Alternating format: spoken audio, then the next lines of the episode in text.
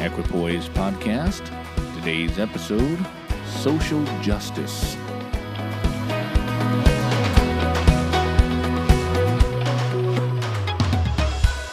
You'll notice there was no episode last week, and that's because the episode I'd written and recorded just fell short of my standards of clarity and purpose, and it was going to be part one of two in a mini series on social justice. Well, I came back to the studio and, and rewrote and re recorded a couple episodes, and I found that um, if I kept going, there were going to be a lot of episodes. I had one episode, it was pretty much composed uh, entirely of quotes from institutions and individuals about what social justice is, uh, all very informative and helpful, but unfortunately just really doesn't quite, you know, meet the mark of what this podcast is about. So, in 10 minutes or less, in one episode, I'm going to try to tackle uh, briefly uh, and just skimming the surface of what social justice is, isn't, and the biblical vision of social justice um, to compare and contrast. So I hope that you'll stay tuned. Uh, let's jump right in. Depending on who you ask, social justice is either a leftist tool used by the government uh, to manipulate and engineer our society while signaling virtues, or on the complete other end of the spectrum of possibilities, is an indispensable aspect of a society that has to do with leveling the playing field and ensuring fairness and equal representation for everyone across all walks of life. The fact that this is such a polarizing topic makes it the perfect topic to dissect and discuss on this podcast because there is a balance. Um, and um, we're doing ourselves and this world a disservice by not seeking equipoise on this issue, not to mention sounding really ignorant and obtuse, which isn't a good look for Christianity, albeit an increasingly familiar one in the West. So, what is social justice after all? Well, instead of taking a stab at it myself, I went ahead and did a lot of research and um, asked a bunch of institutions and individuals that are well versed and authoritative in this area uh, the United Nations, San Diego Foundations, National Association of Social Workers, the Center for Economic and Social Justice, um, a, a number of people and places. And the summary of what social justice is uh, three things one, redistribution of wealth um, and political and social opportunities from one party to another based on metrics of perceived oppression. Um, Number two, more strict or more lenient punishments depending on certain factors other than what the individual did or didn't do. And number three, a hard sprint toward mandating equal access to opportunities in both the private and public sectors based not on individual qualification or the content of one's character, but rather based on group or inherent factors like nationality or race or gender, or if you are part of an oppressed people group. You can check out the show notes uh, for the quotes from which I derived that three part summary. I think it's accurate, and I think I've extrapolated uh, well enough to make a non caricatured or uh, exaggerated uh, summary of social justice, particularly in the West. This approach to social justice, however, is problematic, particularly when we try to realize uh, some of the goals of social justice. For instance, the redistribution of economic, political, and social opportunities. Well, what does that look like in the real world? I understand what it looks like on paper. But when you try to leave the world of the ideal and then bring that into reality, you run into practical problems. So, when we're looking to redistribute um, opportunities from the oppressor to the oppressed, well, who determines who's the oppressor and who determines who's the oppressed? Who is in charge of the redistribution of economic, political, and social opportunities? Uh, who is the recipient of these opportunities? Based on what metrics and how many opportunities? You see, so uh, the concept of social justice works well as an ideal, and I think I know why.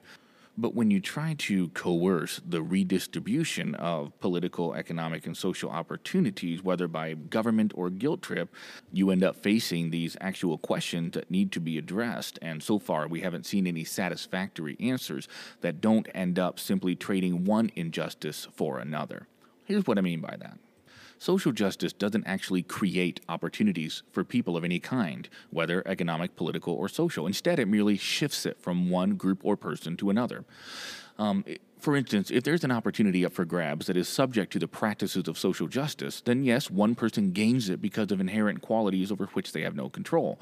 But at the same time, another person loses access to that same opportunity because of their own inherent qualities over which they have no control. By way of example, consider the following Current President Joe Biden pledged that the first Supreme Court justice he would choose would be a black woman. This was determined before any other qualifications. He's not the first one who's done this, but he's the most recent. This is often cited as a desire to have accurate representation in the Supreme Court, but I think there's a more balanced way to approach this. In my mind, this idea is seated in a grave miscarriage of justice, since this is literally discriminating for and against people based on gender and skin color. I'm not trying to oversimplify, but in any other sphere of employment or housing, even, this would be illegal.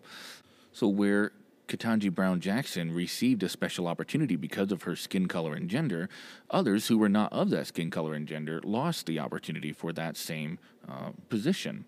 Ironically, Ketanji Brown Jackson was chosen because she was a woman, um, and yet, despite that fact, she will not define what a woman even is, but that's for another day. Another example of how social justice and state mandated attempts at inclusion and representation go awry, consider how in 2018 Bill SB 826 was signed into law in California, requiring that all publicly held corporations in California have at least one female director on their boards by the end of the next year, followed by even more women on their boards by the end of 2021, depending on the size of the board. It was done in the name of equality and social justice, but in practice, it's actually just the opposite, robbing qualified individuals of the opportunities to succeed equally in the market while unjust unjustly shoehorning in certain individuals based on inherent qualities irrelevant to the job, based on a perceived or real uh, oppression in the past.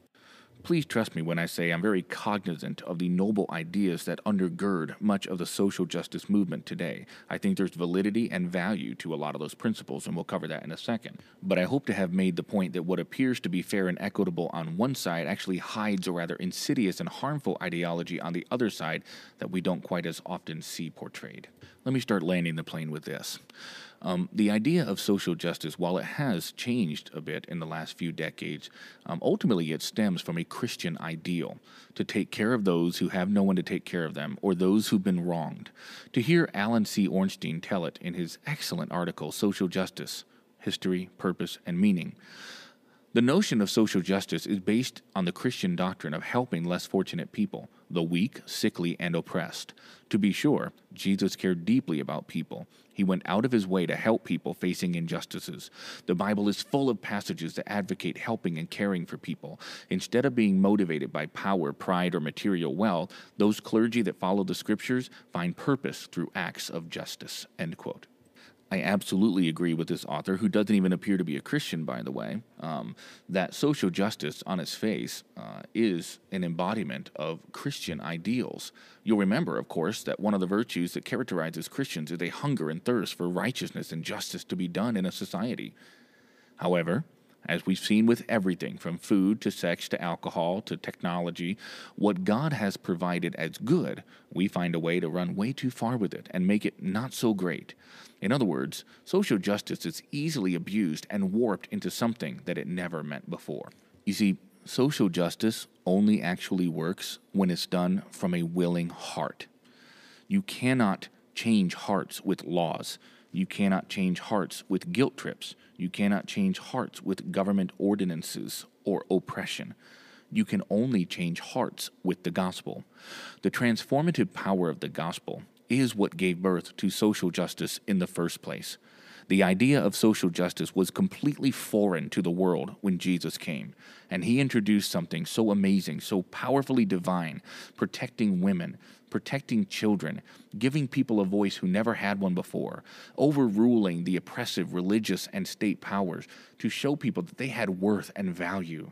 Jesus started the social justice movement, but when you divorce the teachings of Jesus from Jesus himself, you end up with a broken shell, an empty husk of what social justice really is. Real social justice was born in the heart of God, and those who follow Jesus have a responsibility to represent him well by showing what true justice in the world looks like. Until next time, stay balanced.